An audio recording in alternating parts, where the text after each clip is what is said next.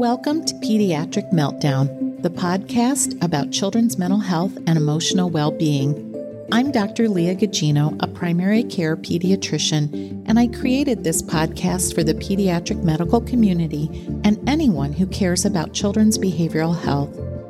Pediatric Meltdown offers thoughtful conversations featuring experts from the field. Learn practical strategies from the best and become a savvier clinician. Hi, and welcome back to Pediatric Meltdown. I am so excited to bring Dr. Sloan back to you guys today. He's going to talk about one of my favorite metaphors that he uses the metaphor of Tigger, Eeyore, and Goldilocks in mood regulation. So it's really a lot of fun.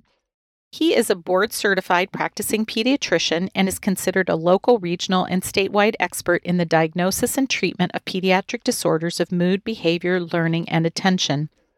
He also serves as a trauma informed medical consultant and provides trauma informed and fetal alcohol syndrome disorder informed training and consultation for a wide variety of child welfare agencies, community mental health groups, schools, courts, and primary care practices. Dr. Sloan trained at Michigan State University College of Osteopathic Medicine and completed his specialized training in adolescent behavioral medicine at MSU in Kalamazoo, Michigan. He is a founding member and current medical director of the Children's Trauma Assessment Center at Western Michigan University in Kalamazoo, Michigan. Please join me in welcoming back Dr. Mark Sloan. Hey, Mark, how are you? Leah, how are you? I'm, I'm good. good. I'm good. I want to welcome you back. I'm so glad. I think when we first did this, you were episode three, and mm-hmm. I'm hoping my sound is better this go round. I'm just so glad. I knew when you first came on that you would have to come back because you just have so much to, knowledge and so much to say. So thanks for doing this. Glad to be here. This is exciting. Helps me break up my basement COVID command center days. Although I've I'm about to emerge because I've I have had my two two doses of my vaccine. So yay, woohoo! Eleven yeah. months down here, so it's kind of crazy. Wow, wow! I know it's just uh, I've had two, but the rest of my family hasn't had any. So we're still kind of on lockdown mode. But uh, I feel I can, like you said, kind of venture out from the darkness. So, well, I'm hoping by the time that this airs that things are in a much better place because we'll be into March. So, hopefully down the road will be good.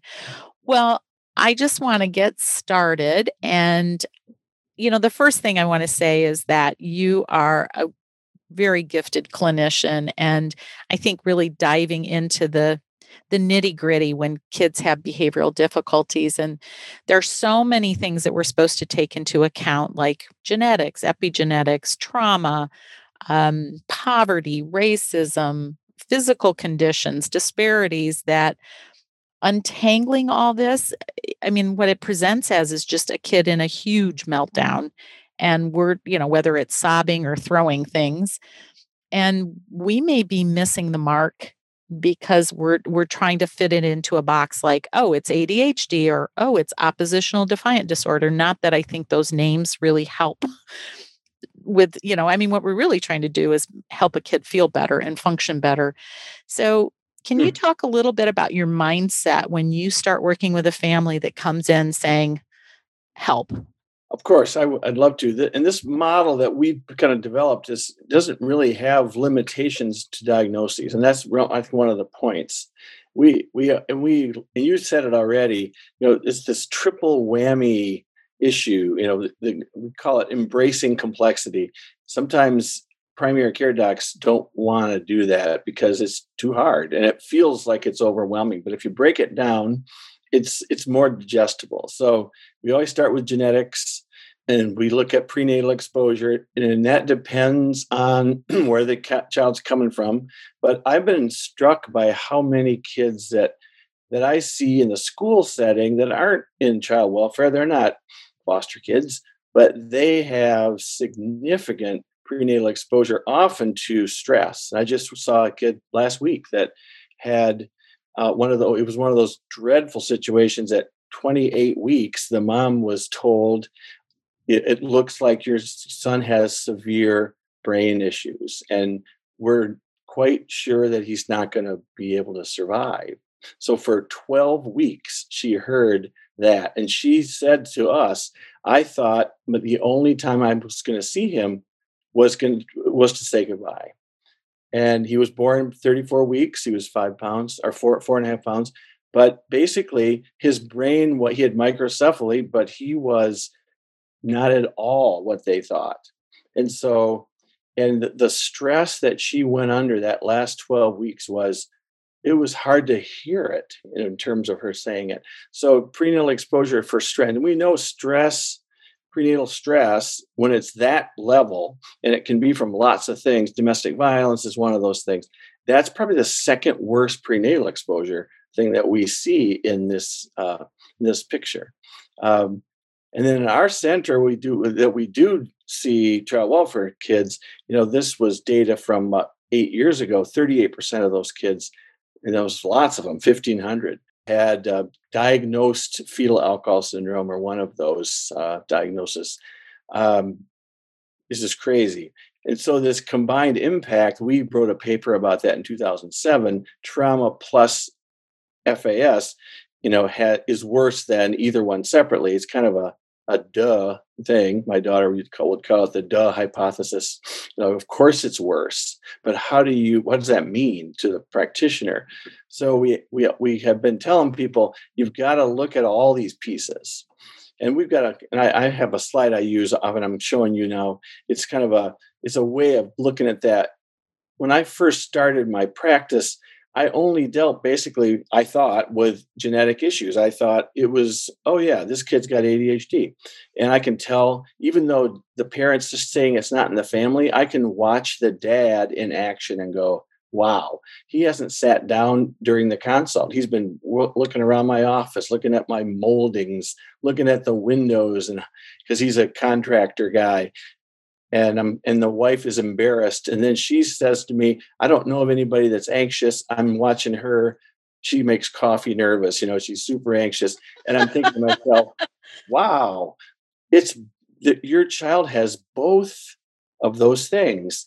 And I'm watching it happen and then I also had already heard about the siblings that were high achievers and I would sometimes meet with them and say you know you should back off your little brother because he's quite smart, but he has both ADHD and anxiety. You have neither. You guys lucked out. And he's also 10 years younger than you and was an oops baby. So so my whole career was basically that kid. And I got referrals from folks like you and other docs in, in Kalamazoo. And I made a career out of trying to deal with those kids. And it was very exciting and fun to figure it out. And then I went to CTAC and realized that oh wait the kids we're seeing there are those kids i just described and they have those layers of prenatal exposure and trauma so then it was like whoa now how do you deal with that and so we've been trying to to look at that because here's what happens the, the one of the critical things is if you're just looking through that genetics lens, this is kind of where mental health is right now. And docs that do a lot of work with ADHD, they're basically looking at that and saying, I think I know what this is you know this mishmash of behavior is it's got to be bipolar or complex ADHD. And right, and I'll tell you a story. This you'll love this story, Leah. When I was in practice, and my nurse Sue, who you know well, used to sometimes give me that look. You know, one of my famous lines is behind every great doctor is a nurse rolling her eyes. And uh, so Sue is one day says, looks at me and she goes, So does everybody we see have mild bipolar? It was a it was such a great line. And she wasn't really meaning it to be snarky, but then I went, oh my God, I had just finished my fellowship. And so I had learned how to use some of those meds for mild bipolar. And for me, that was like, ooh, that's the that's the ticket. I got all these kids that have these problems that aren't getting better with typical treatment for ADHD and anxiety. And so I would just start using low dose trileptal on them. You know, it was one of those things I thought was and, and I think some of them that actually had it, but it was wild because a lot of them I find out later were traumatized kids, but they were wealthy. You know, they were traumatized by the, the dad checking out and not being part of the family anymore. Or as one kid said to me once, yeah, my dad's got three girlfriends and three different uh, law offices. He doesn't think I know. But I think I taught him how to do it because I talked him into watching a movie, and the whole movie was about how to have an affair and, and not have your wife find out about it.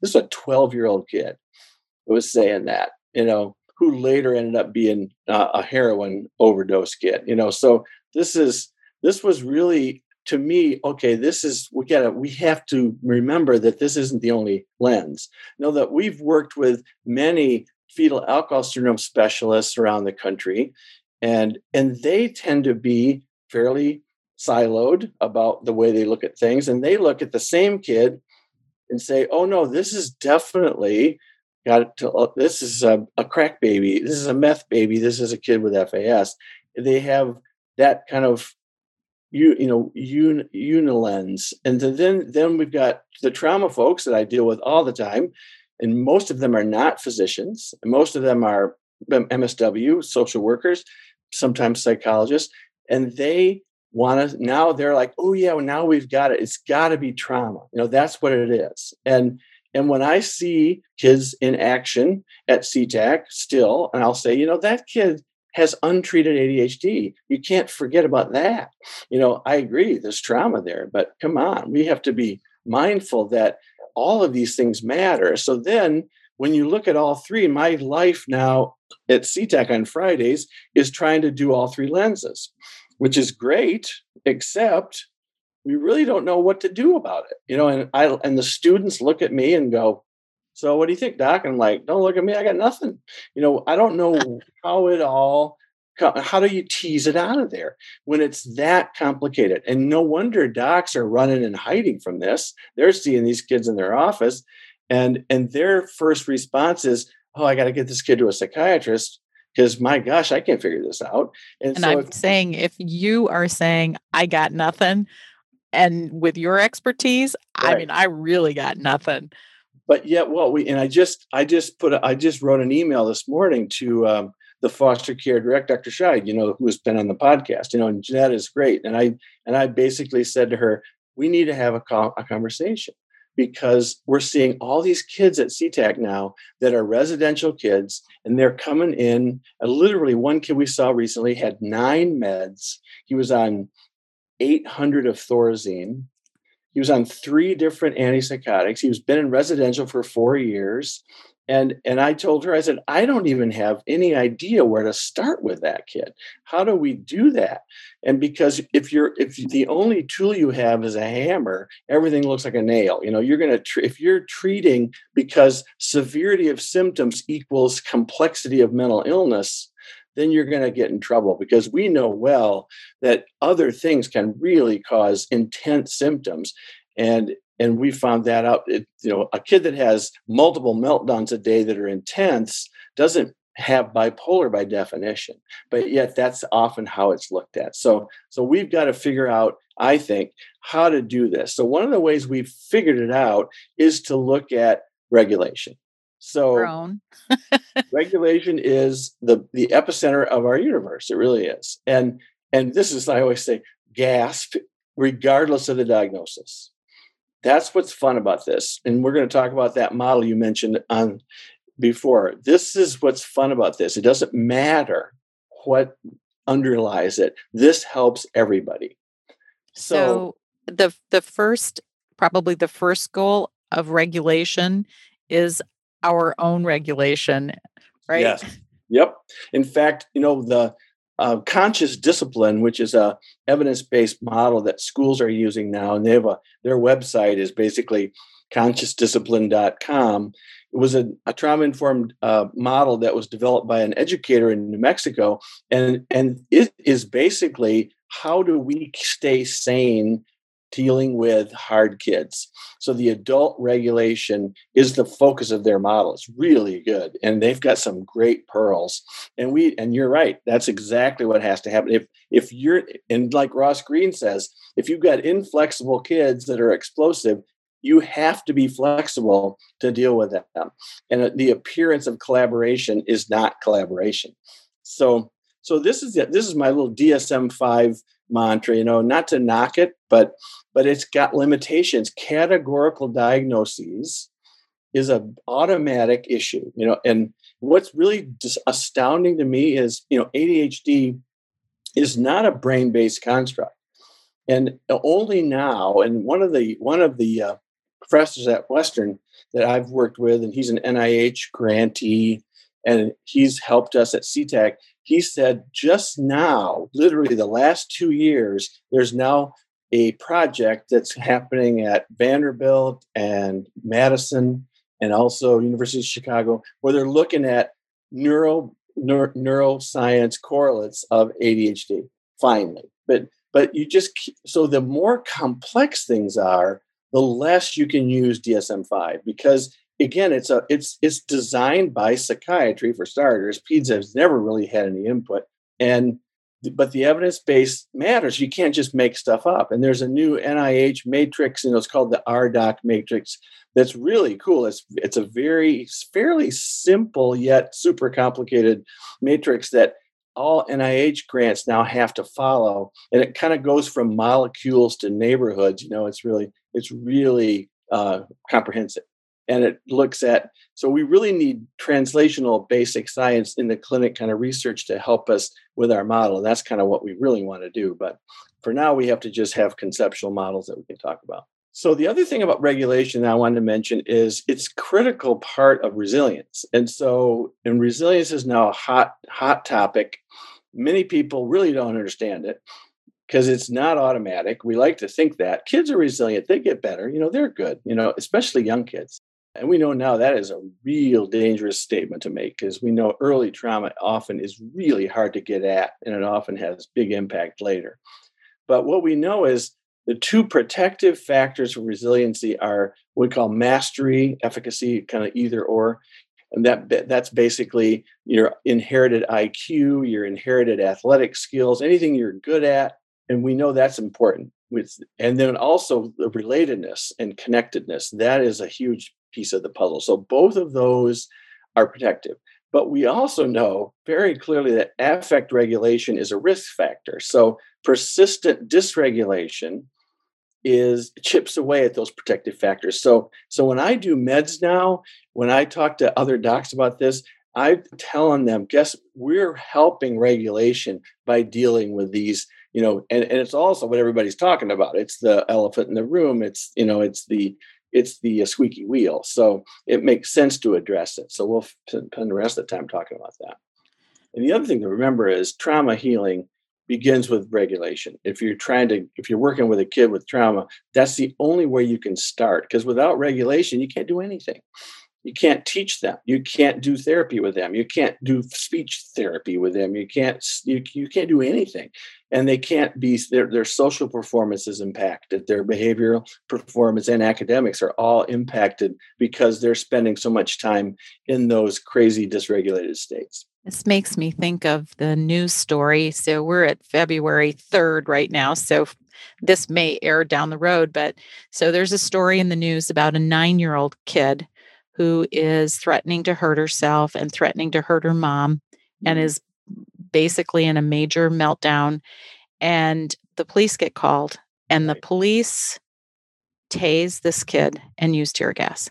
Yes. And I'm like, all I can think of is this is a nine year old, and this is like the best you've got.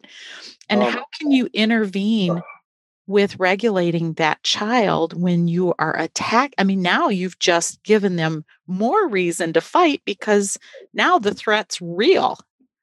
I mean, what on is, earth? I know. Well, that and that story, I, when I heard that, it reminded me of so many kids that we see when they're in residential and they're perched on, and I'll talk about this in a minute. They're kind of right at the edge of losing it. And and it and what what I often tell residential staff when I do consulting there, it's like think about it. We've got videotape of this. This kid was on the ledge, and you shoved him over the edge, and then consecrated him for falling. Hmm. You know? And you did it. and not because you wanted to, but you started telling him, "Hey, keep it up, and you're losing all that progress you made. Come on, dude, you know you're doing." And and the whole idea is, oh, he's just doing that again to get attention, you know. When and that they don't realize how close he is to losing it, and uh, and that's when we see a police work, you know, and they're they're working with you know people that are dysregulated. The good ones are good at de-escalating them by doing some things like connecting and and qu- getting quieter and and being confident enough to go closer so they're not a threat and and we try that's what we try to train in our behavior management programs at the school is is you've got to try to keep yourself from ever getting to that level 4 state we call it because if you do you're never going to need restraints. But when we look at we had just had a child you know die at a, at a residential center in kalamazoo in may and in, in the lunchroom because he threw a piece of toast at somebody you know and he ended up being restrained and someone heard him say i can't breathe and it was a george floyd re- redo and and that was tra- tragic the place fell apart after that happened because they because he went from you know having a meal with all the other kids in the in the place to being completely out of control and the staff had no idea how to handle it you know clearly and now the place is closed and and now we do the post-mortem psychological autopsy right and now and now you you know there's legal stuff as there should be i mean there are consequences to that but do the do the behaviors change i think back to um, episode two with moira Szilagyi, who mm-hmm. talked about working with foster care and she told this beautiful story about two kids that get dropped off at the welfare center and the kids i mean they're little kids and they're freaking out and this woman comes in who's going to take them and she gets quiet and she gets down and moira tells the story and i mean you're just like ah and then the kids stop sobbing and they're able to to continue and it it, it i mean it really was just an exquisite story about this regulation that came from the adult right and, and that's where that's that's the uh, basically external regulation you know like the and that's what we have to do with babies. That's what's so interesting. When babies are little they they they've got no ability to regulate themselves. It's all about us. And then mm. we move hmm. to the co-regulation stage where we're sharing but we're, we're they're doing more of it. And then self-regulation. And it's always a moment in when parents go wow he, he handled that himself. This is so cool. You know, I guess we're making headway. And it's really not about how old they are, it's about where they are in that stage. And so with, with trauma, we see very commonly this infantilization is the, the, fancy word where the child regresses back to the infant stages he might be 15 and and instantly there's this gut level of revulsion from the staff like oh now he's doing the baby talk thing oh my god i'm so sick of him. He's such a menace you know and the and the kid looks up and reads that facial expression and then there they go. Now they're into that you know fight or flight mode and they can't get out of it. So anyway this is all so interesting and so logical, you know, which is really fun for me. I've spent so many years not getting this and trying to be and being stuck in a paradigm that was not ever going to be enough. But yet it's what we had. You know, hey, I gotta I gotta write something down on the chart. And right, right. And, I gotta call this I gotta yeah. call this something when you're talking about that regulation piece for babies i mean i think we can teach that in simple ways. I i'm reminded of i was in the newborn nursery and there was a brand new dad and he was holding the baby but at arm's length and the kid's screaming and he had no idea and i said well just pull him close and i kind of showed him how to hold him close and i said and i took my hands on his shoulders and i said okay just move back and forth. It's not now you got no, now great. you got the mommy sway yeah. and it was like everybody just went ah, and the baby stopped crying. And I said, when, see, you got it. Well, see, dad and dads don't have that caregiver gene like moms have. And I think that is, we always joke about the bomb hold, you know, that when new dads, you know, it's like they hold the kid like, or the, exactly. the athlete. The athlete's got him like a football. It's like, well, sometimes that works, the football hold, but yet you you got to be flexible and some kids need you know like hey they need you to sing kind of loud and play a rock song you know because they're kind of they're a little bit sleepy. And other kids it's like man if you play mozart for that kid he's going to flip out because that's going to trigger him. And and people that don't get that go well well i've had three kids it's like yeah they've all been pretty even except this one. And you know welcome to you're lucked out until now. Now you've got a, a, a tough kid with temperament issues but that's probably all it really is but it's going to take some time to get to, to do it. But then you also see when those kids come out like that and the parents are substance abusers you know of course it's going to trigger them and i haven't i've talked to so many adults that say you have no idea how many times i've used because this baby wouldn't stop crying. I had no other way to do it. And you think you know what? That's totally logical. You shouldn't be put in jail because that happened. You should have some sort of you know intensive treatment that involves your baby you know which right. is the system to do but i but i think that the the point mm-hmm. being with a lot of this is it's not about a medication. Right. It's not about something's wrong with your baby. Right. It's like this system that has to work around them and it is um, interactive. Right. It's not just like unilateral. Yep, no question. So this, this so we're we're talking about the brain now. So if, if, I apologize to people that don't want to. Too bad.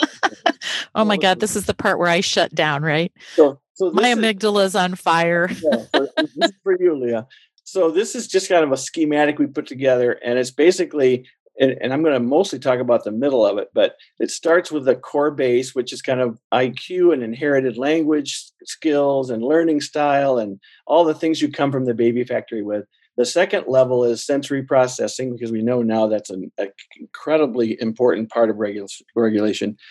But the, the brakes accelerator balance part is what we're going to focus on. That's where my cartoon comes from that you mentioned earlier.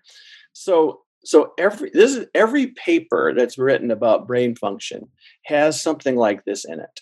And and as complicated as brain controls are, it's very quite it's quite simple. The brakes and the accelerator have to balance to get regulation and and which sounds like okay that sounds too simple but it's it's really quite true so the accelerator is kind of coming from the brain stem the bottom of the brain the limbic system and and then the brakes are your prefrontal cortex or think about the forehead you know so and the connections between the two are intricate and incredibly complicated but but the idea of these pedals really helps uh, i think explain kind of how this works so well, that's good. That's good for me because yeah, neuro, neuro was always my tough sub between between that and medical genetics and statistics. Uh, yeah, you lost me, but I, I'm good. And unfortunately, um, listeners may not be able to see the pictures, but right. I think you're pretty good at at describing it.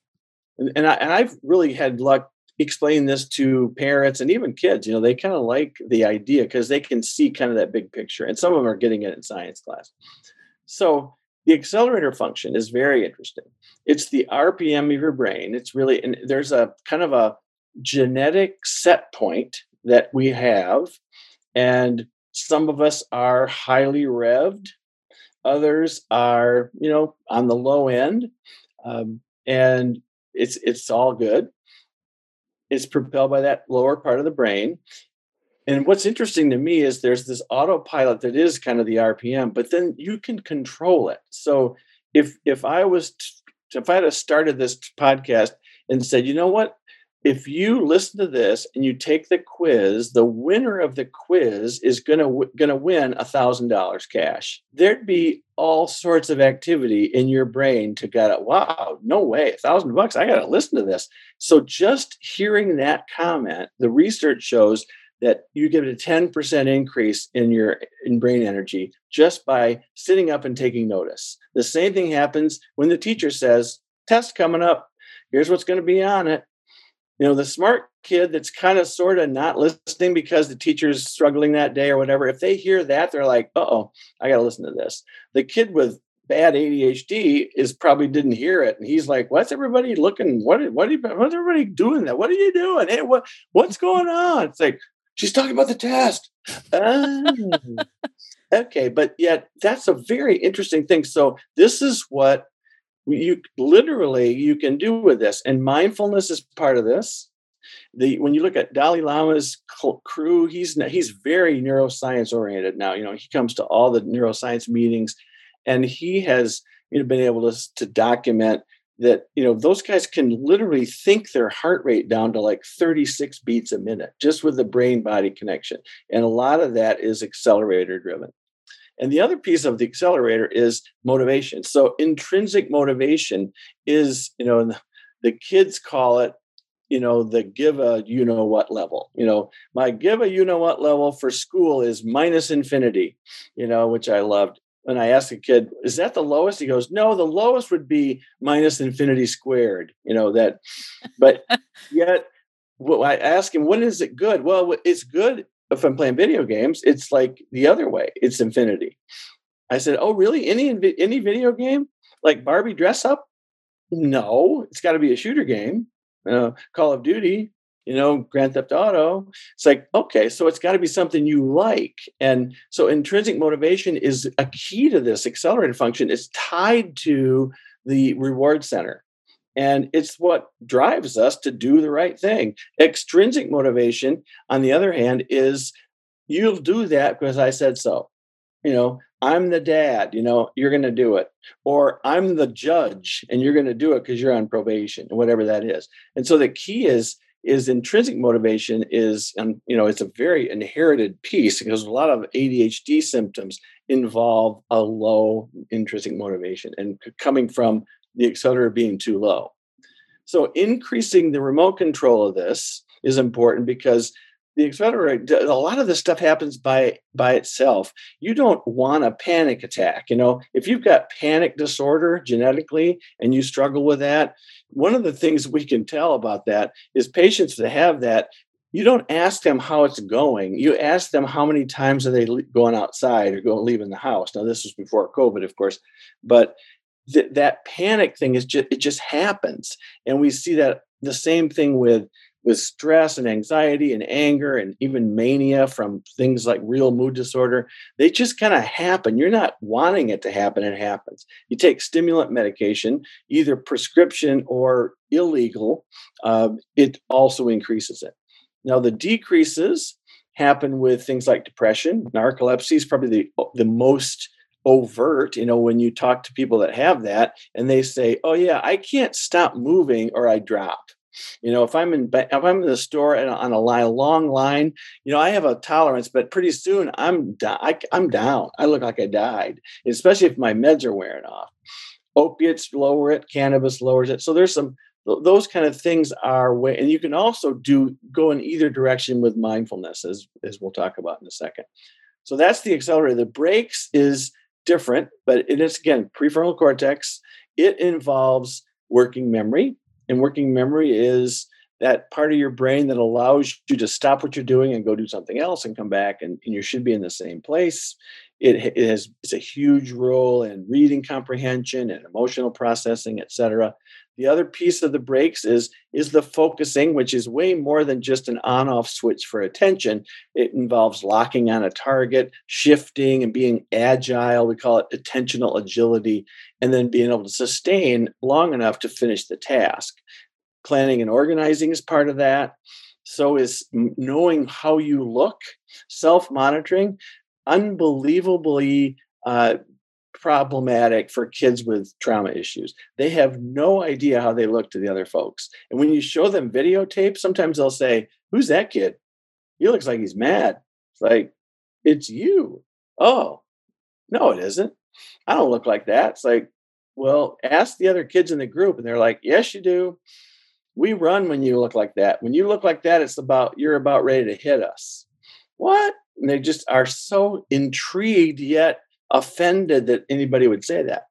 Impulse control is part of this. So is something called interoception, which is the internal internal body awareness of, of states like thirst, hunger, etc. And all and all of that has a huge role in regulation. So if you put those things together, here we are at the famous Goldilocks comfort zone slide that uh, I've been using now for a while. I stole this from the OT literature, but we just kind of made it fun. And so and it's really the, the optimal arousal we call the, the the just right energy level is where we want to be that's the goldilocks comfort zone ironically the autistic kids that see this often say what is she doing in there she doesn't belong she doesn't belong she doesn't belong one kid made me tape a picture of christopher robin over the top of her and he wouldn't let me go on unless I did it. I happen to have it in my in my desk. I don't know why, because I had Winnie the Pooh pictures in there. And he goes, Christopher Robin, that's who should be there. And he just couldn't. So we we now joke it's it's an ASD screener to see what they do. Reminds me of the Sesame Street. One of these things is not like the other. Right, right, exactly. so so that so that's what's the interesting thing is as you can see, Leah, it's not a flat line. So the cool part about regulation is it's not flat. If it's flat, there's something wrong. You know, maybe you're on the wrong med or whatever. It's like there's diurnal variations, circadian variations. It's just life variations. And and so but but but we want everybody to be in goldilocks to have optimal outcomes now if we go below the line into the the low energy level we call that eeyore but we we want to focus this is not emotion this is energy so it's not depressed eeyore sad eeyore it's it's tired and sleepy eeyore it's it's bored you know so boredom is a huge part of low energy. Uh, and lots of times when you've got issues boredom is not a good thing and it leads to other things. And so the other part of this is, is you go above the line then we've got tigger you know because he's the poster child of of a uh, you know of adhd etc and, and tigger level is also excitement and passion you know and we all go there and and we we most of us have this built-in kind of awareness that you know what? I'm getting a little revved. I gotta kind of back off. I gotta take a walk. I've gotta take a breath. And it might be a presentation. It might be a meeting that's getting heated uh, because what we don't want to end up in is tigger and i've got here this is the sanitized version tigger on mountain dew. Tigger on crack is kind of how we started this because um, the kids thought that was hilarious. Some of them who actually had been on crack could tell me that. But but Tigger on Mountain Dew is the is the fight or flight system. And the cool part of, of the brain is there's multiple fail-safe procedures that the brain uses to make sure you need to be in fight or flight. Because fight or flight is really metabolically costly. So you don't want to go there. And it's all this kind of stand, you know, stand by, checking for predator status, you know, not a predator, not a predator, false alarm, you know, like somebody who sneaks up behind you, like a friend thinks it's funny to sneak up behind you and scare you on at night outside when you're leaving a meeting. Those are the guys you want to smack because like, why would you do that? You know that I can't stand that. But and then you but your system is like you're ready to belt the guy you go, oh, wait a minute, it's him. Okay, fine. What I was talking about before, there's those moments when you're right on the verge of Tigger to Tigger on, on crack or so, that's when it's incredibly important to have strategies so you don't push them over. And sometimes the strategy is just waiting, you know, and letting and making it a safe place so the kid can come down on their own. So the, the other thing that's important to know here is, is we see these shifts of energy. The more dysregulated and rapid we see these shifts happen. We'll see kids go from Eeyore to Tigger and back and forth. Sometimes I've had teachers tell me 50, 60 times a day. And it's not because they're not bipolar. It's just they have dysfunctional arousal. And sometimes one of the other pieces of this is the zone can shrink with things like dehydration, poor nutrition, low blood sugar, feeling sick, not sleeping enough. There's a lot, and not feeling safe. There's a lot of reasons that kind of narrow that window of tolerance. And so, so that is really kind of a descriptor of of how the brain works. So then you have to say, okay, so wow, what do we do about that? How do we deal with that? And and so again, I just talked about this. Actually, how do we widen that zone? Well, we sleep, we get the right amount of sleep hydration. In fact, it's interesting. Hydration has been studied by some folks that we're working with now at Texas Christian University. They, they developed the trust based relational intervention model, and they did some research. Basically, thirst is a late sign of hydration. and and in their summer camp program they did in, with foster parents and foster kids they they were stunned at how many of the kids had you know concentrated urines they didn't have any symptoms until they did and so that was fascinating. And the nutrition piece too hunger is a very late sign uh, and and mostly uh, what they're reacting to is a drop in blood sugar. And so we've been finding that you know protein snacks every two hours which is something that the adult fitness literature is very kind of well has well established that uh, it has a big impact on kind of regulation it can. And the other piece is felt safety and the felt safety term comes from the folks at tbri and it's it's basically it only matters if the child feels it. It doesn't matter how we think oh this is a safe place for you. If they don't feel it, it ain't safe. And so if they feel safe, and this could be in their aftercare, there could be babysitter, this could be before school, during school, during, you know, it, it, may change from class to class, but that all those things, if, if the kid is not feeling safe, that shrinks that zone and makes them more susceptible to being dysregulated. Okay, so I'm almost done. So I'm hanging next, in there. The I, next, you know, and I wish I, I want people that are listening to sort of close your eyes and and just visualize this picture of Goldilocks being kind of on this wave up and down but it it's a gentle undulation on the lakeshore kind of thing yeah. and the Eeyore is totally flat and Tigger is sort of the wild wave so it's way up at the top and mm-hmm that wild crashing if it went back and forth so much i mean you'd be tossed and turned. So again seeing that sort of tigger at the high end and eeyore at the low end but i liked what she said about this is about energy. This is not about mood disorder. Yeah because you can be sad in any of those places. In fact what we often say and how, how often do you see this and foster parents know this the laugh the manic laugh and they know something bad's coming it's like kids laughter is so great you know and i got two grandkids three grandkids now and when they're they're giggling it's like there's nothing better. And then everybody has that moment it's like uh-oh that does not sound good. That's a that's especially like babies will do that. They're they're laughing and all of a sudden they're wild because they were they were hungry and they were distracted from it and so everybody knows that. So that's one of those things that Tigger on crack can be manically laughing, and then all of a sudden your anger firestorm comes. And it's the energy level didn't change, the affect of that energy level did because there was no sign that it was resolving. That's the maniacal laugh is what horror movies are made of. Oh right? yeah. I mean, you just know. And foster parents always go, Oh, yeah, I know that laugh. And moms are really good at that. In fact, sometimes dads go, Why are we leaving? That was me when I when my daughter was younger. Why are we leaving the restaurant? And she'd look at me like, oh, you still don't get it. It's like Mr. Behavior Expert who has no clue. You know, like, yeah, that's pretty much it. So, so, so the last thing I wanted to say about this is if you can this here's the payoff for for prolonged optimized regulation. What we know now this is really huge prolonged regulation eventually leads to integration and and basically neuroplastic changes in the brain.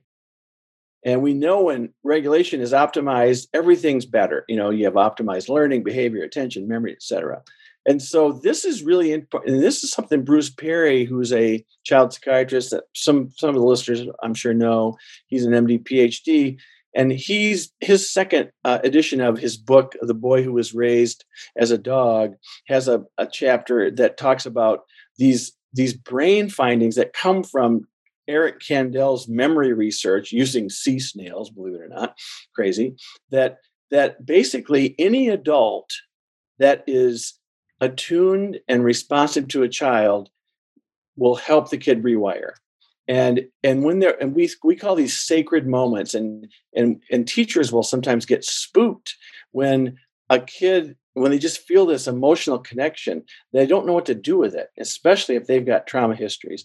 But what we always say is you know what? When that's happening even a minute a minute of that starts to cause synaptogenesis and if you have four of those in one hour, the research is you'll have permanent long-term neuroplasticity. This so almost reminds me a little bit of meditation, of which I'm not great because mm-hmm. you know you're sitting and you've got your eyes closed and you're trying to focus on the breath and you've got like a gazillion things flying by, but then maybe for a couple minutes you're just in this zone and then it may go. But sort of that I don't know, it's just that feeling that you, you I, it's it's indescribable, but you know when it happens. And that's and that's what we try to t- train our students at CTAC. Is some of the kids we see have had a million assessments. They've been a, through a bunch of forensics. You know, did did this really happen? Were you and but that when they feel safe, then they'll the students will say it kind of spooked me because he's he kind of leaned in and started talking and i don't think he's tell, told anybody that. And we were watching through the two-way mirror saying we know he's never told anybody because the worker just told us that none she knew none of this. And it was that safety that and there was and then the kids will leave after a day with us and say i don't want to go you know? I want you to live with me you know? And sometimes and it's a that's an attachment issue partly but it's also i've never felt like this and the foster parents are often like you know what i guess i'm not thinking about that i'm thinking about what's he going to do next? Because I read all about what he did at the last place, but just being with kids, and this is what we say being with them in real time and nothing else matters, and there's no cell phone and there's no distractions. And sometimes that, and it doesn't have to be very long. And yet, think about that. You can change a kid's brain in an hour by having those things happen. So I really think that's that's partly why we work on doing this. I, I had an interesting conversation with um, a child abuse um, expert, Dr. Sarah Brown, and she said something I thought was really powerful was about belief in kids. And she said, right. You don't have to be 100% sure that what happened, but you have to be completely committed to the possibility that it did because those children where somebody doesn't believe them particularly the caregiver right. that it is a powerful wound. It is. In fact jim calls that honoring their story you know that yeah that that is and that's it and they they and they know you don't know for sure but the chance of it you know because yeah. what they're hearing often is that couldn't have that sh- that couldn't have happened like you said it there's no way that guy would have done that. I know him. So that's basically saying to the kid, what you think doesn't matter. And and so yeah, you're right. Well, and your reality isn't isn't true. So now that must feel kind of crazy. Like, oh, it's true. Did it happen? No question.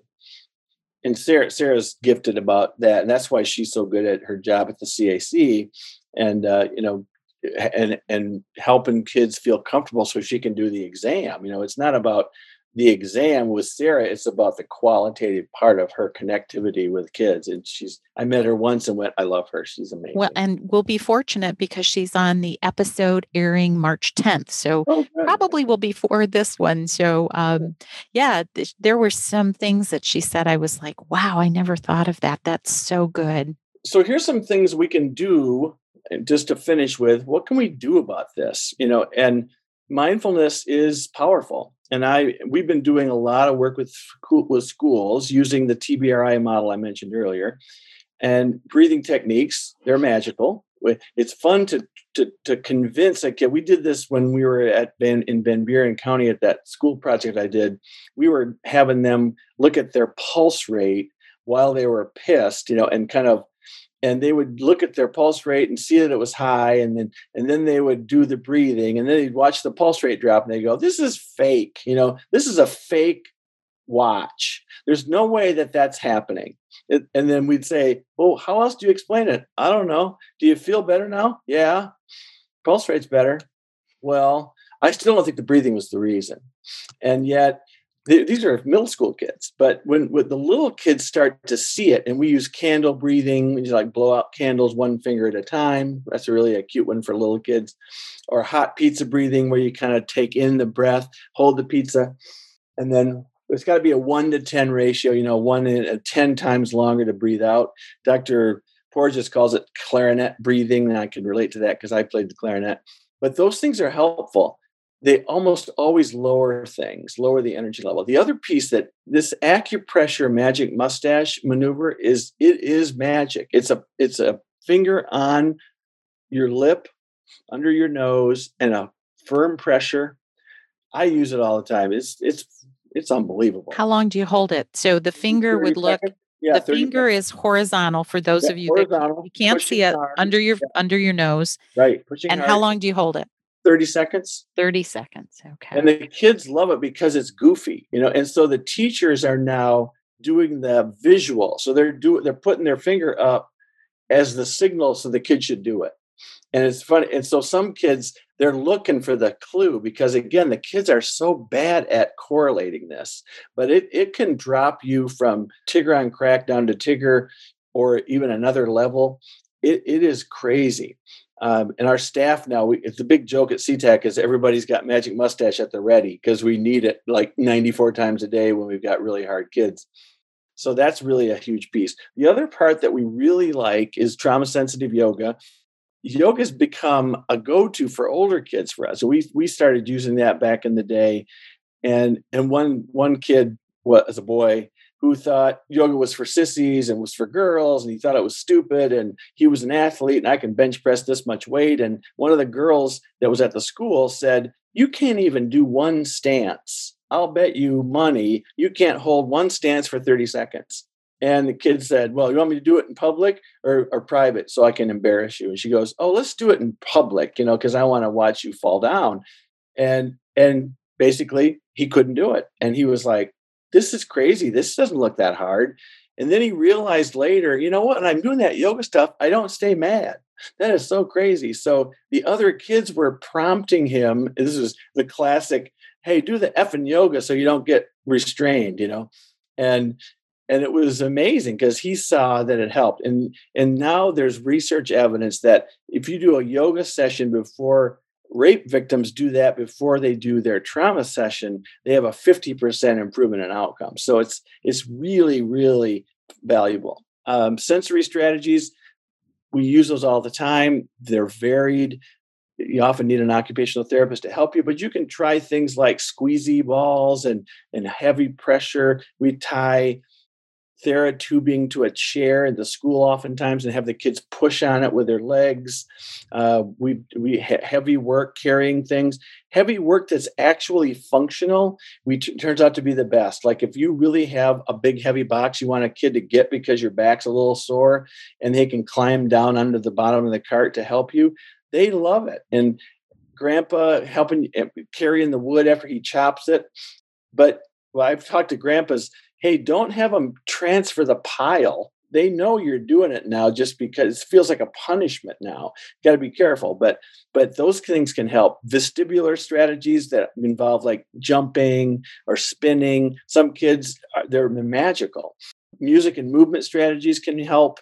Music therapy has been amazing for us. We've added it as a very valuable technique, and there's some very good scientific evidence that those things can help kind of in any direction. The music therapists that are gifted can sing the same song five different ways and sing it as a march or sing it as a reggae song or a rock song and they can use the, the, the pace and the volume to kind of increase or decrease the brain level and then of course medication for the for this uh, involve mostly treating the mood issues like anxiety or depression I love that that's at the bottom because I think you and I have talked about this before yep. that you know the longer we've done this and I think maybe with the the science and you know the whole field of trauma that the medication piece is a small piece and it's only yeah. one piece it's not the answer right. and and I think a lot of times families and and probably physicians too are looking for that because it's it feels like a quick fix. I mean this other stuff it, i mean the mindfulness stuff that you mentioned you can do pretty quickly but yep. you know to to get somebody to do yoga to get somebody to go to ot i mean some of that takes work and i think we have to be able to say these are this is just like me writing you a prescription for a medication i'm writing you a prescription for yoga Right. No, I think you're right. And I think what, what's neat about this is if you know that you've got the backup plan, and that's what I've been telling when I tell parents when we do consulting now, because I'm not treating them now, I'm just consulting, but I'll say, you know, look at the list we've got to try. We can we can always do the meds, you know, because that and that's that may be what we end up doing. And sometimes when the severity levels at a certain point, it's like, you know what? I think we're kind of kidding ourselves if we think we can't do this because the family history is so loaded. But let's not jump to, to that unless we think maybe there's a safety issue and we really have to do it to help the kids survive at home for the next month or two. And the other piece may be the medication may be something you need temporarily right exactly. until you can treat train these other things that can then take the place of medication so i think yep. a lot of times parents are like oh my god is he going to have to be on this forever and you know the answer is maybe not maybe not so and the older kids are often very motivated by that end point that they don't have to be on it especially yeah. if if they're doing the other things so so then the the the brakes uh, improvements can oftentimes the accelerator treatment helps the brakes because some kids that have what looks like ADHD, what we find is in the trauma world, is they really had overwhelmed brakes. So the accelerator was so out of control that it that the brakes failed, just like any car or whatever. And and so how can we really know? And, and there's some ways we, we're starting to use some of our rating scales to help us tell that because the brief is one of the things we use a lot. It's a brief, it's a behavior rating inventory for executive function. And there's a subset on the brief regulation index, which is kind of the the typical ADHD stuff. And and some of the kids we see at CTAC have high emotional regulation index, high behavior index, but normal cognitive index or like just barely abnormal. And those kids are kind of, I think, are the ones that we need to really focus on that accelerator first. So that's one of the things we do. And then there's lots of executive function strategies. Peg Dawson is a major asset for this. And her she's written several books and now there's lots of seminars and webinars out there. She is really gifted at this. And, and so that's something that we we put a lot of those in our, our recommendations now. And then there's also this kind of amazing computer computerized working memory training called CogMed that's kind of unfortunately not being used enough. There's they, they got like 60 referee journal articles on their website. You know, they're using this from for, from age four to age 90 for Alzheimer's and dementia and and uh, substance abuse. It's amazing. Uh, so those are, but it's it's hard. But families that are, and it's also expensive. But but um, it, it's a it's an option. And then medication, of course. And sometimes if you've got florid genetic ADHD from both sides of the family, in our in our world, substance abuse, especially with meth, is literally an ADHD genetic picture. So we have kids with both parents are meth addicts. That kid almost always has ADHD down there somewhere. And and we've learned, uh, and you know this, Leah, but we've learned in those kids, if you use stimulants as the first option, there's about an 80% chance you're going to have a bad outcome because their mood or anxiety is going to get worse. But if you have non stimulant options, and we use a lot of those, the alpha 2s especially, that can help.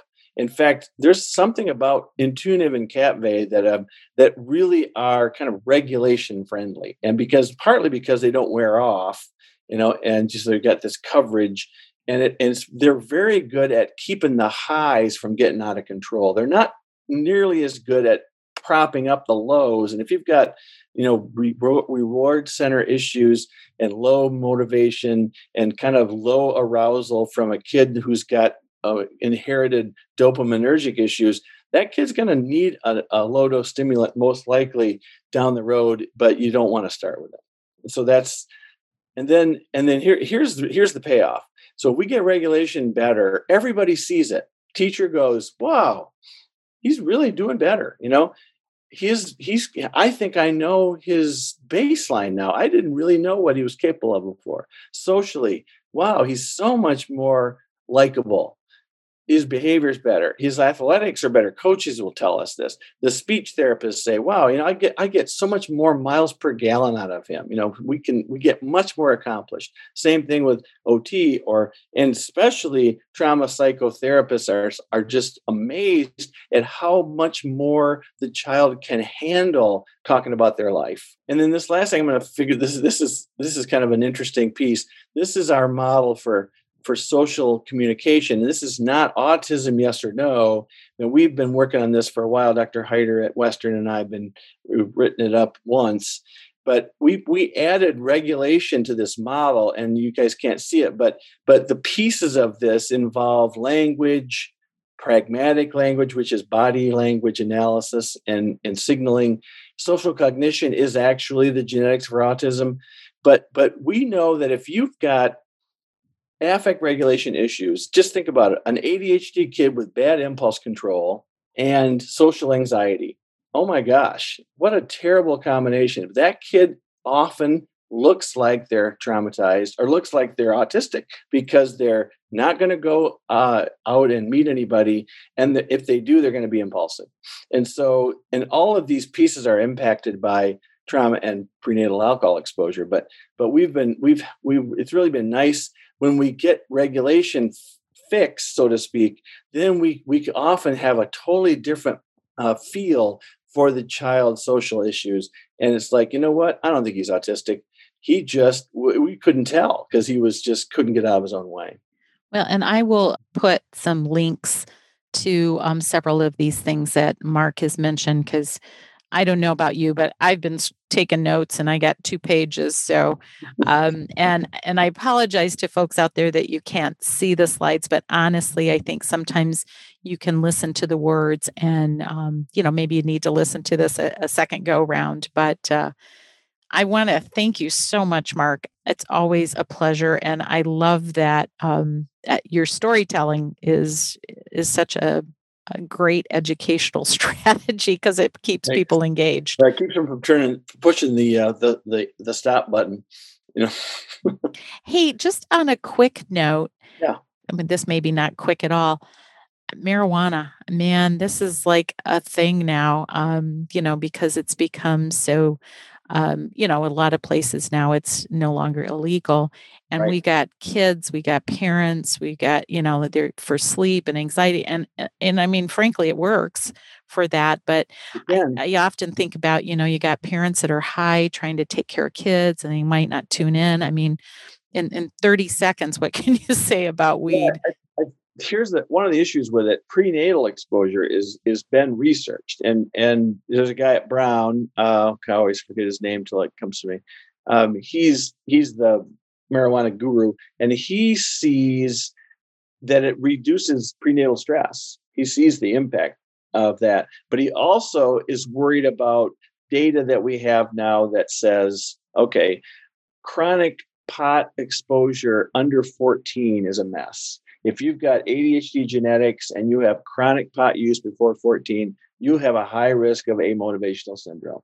If you have mm. psychotic symptoms from whatever reason, you will have more of those if you if again chronic use so that's one of those are the main things that make me nervous is you know if the mom is going to use heavily while she's pregnant there if the if the kid has genetics for you know like say bipolar and ADHD, whoa, you could have some significant impact epigenetically and you know before the kid's even born. I think there's just so much that we don't know. So, my final question that I ask my guests, um, and it's such a fun thing. Fun. I think I'm going to do a whole podcast that's just a summary of what people say. That's a great if idea. you could go back and talk to yourself when you were a resident, what would you say? Well, I would definitely say, hey, you better learn about traumatic impact and how you're gonna how how that's gonna fit. I don't think I would have changed my profession. I thought about I thought maybe I would. Maybe I would be a psychiatrist, but I I don't think so. I think I would have just I have directed myself to get the kind of guidance I needed, and I found it, but not for ten or fifteen years. So that's I guess that's the best way to describe it for me. Trauma matters. Yes, it does. Yeah. and that it seems like really do we have to have like papers and studies to go like when bad things happen to people it makes it it, it right. has an impact you know it doesn't just go away it's, it's tough it's easy to avoid it that's yeah. the thing easier yeah. to avoid it than yeah. to confront it so. Well, and I've thought about would I ever do something else? At some points, I think mm, maybe a florist, you know, somehow just putting together. And then I think, oh, what about Mother's Day when you're under pressure and you got to put them all out? And then I'm like, well, maybe not. So, yeah, I I don't think I would have done anything different than be with kids. Um, so much hope and so much fun, right? Well, listen, Mark, thanks so much for your time and be well. And um, here's to the pandemic passing and getting out and seeing our friends. Yes, can't wait for that. Thanks, Leah. This is yep. great work you're doing. keep it up. I love working with Mark so much. He is brilliant and funny and has such a great insight. And the families and the kids that he worked with adored him. I was really fortunate to stand next to him in an office for years, and hopefully, I got a little bit of his brilliance um, that I could take home. So I'm really hoping that you'll spend some time listening. I know this is a longer recording, but it's just so much good stuff. So here's a couple of takeaways. Number one, there's so much to unpack, and I wish you could have seen the slides, but good news. Dr. Sloan shared a PDF with all of the slides, so you can find those in the show notes. Number two, take into consideration an integrated lens when you're looking at children who have difficult behaviors. So, the lens would include the mental health lens, which takes into account genetics and epigenetics, the prenatal lens, where you consider factors during pregnancy, such as substance use, uh, particularly alcohol, and the trauma lens, and think about the trauma piece of cortisol during pregnancy, and then, of course, adverse childhood experiences in early childhood that can affect uh, kids' behaviors. Number three, resilience is not automatic and requires mastery, efficacy, cognitive abilities, and relatedness. So, relatedness would be the buffer to achieve regulation, and these can be the adults that really help kids modulate their behaviors. Number four, the brakes. The brakes are the prefrontal cortex, working memory, planning, focus, and self monitoring, and all those connections that generate from that region of the brain and, and help kids slow down and take into consequence lots of factors before they respond. Number five, the accelerator. This is the modulator of energy and RPM. Think Tigger, Goldilocks, and Eeyore. You don't want too much energy. You don't want too little energy. You want it to be just right. Number six, strategies to get from Tigger to Goldilocks. Mindfulness, acupressure, the magic mustache. I love that, where you put your finger under your nose and above your lip and hold it there trauma sensitive yoga, sensory factors using squeeze balls, heavy work, music, and medications that can be a backup plan. Number seven, the goal is to widen the Goldilocks zone. So, other factors that might help with that are enough sleep, hydration, nutrition, the concept of felt safety, and prolonged regulation. And last but not least, number eight, any adult can make a difference. Find the sacred moments and just be with kids. Thanks again for your time today. And like I said, I really enjoy talking to Mark. He's so much fun. And I know that you all want to really enrich children's lives and spend so much of your time and energy doing just that. So I hope you can find some time to take care of yourselves and be safe. Thank you for listening to this episode of Pediatric Meltdown. In the words of Maya Angelou, do the best you can until you know better. Then, when you know better, do better. Let's do better together. This podcast was made possible by the team at Streamlined Podcasts. Music was composed by Connor McHugh, and cover art was designed by Alexia Barrero.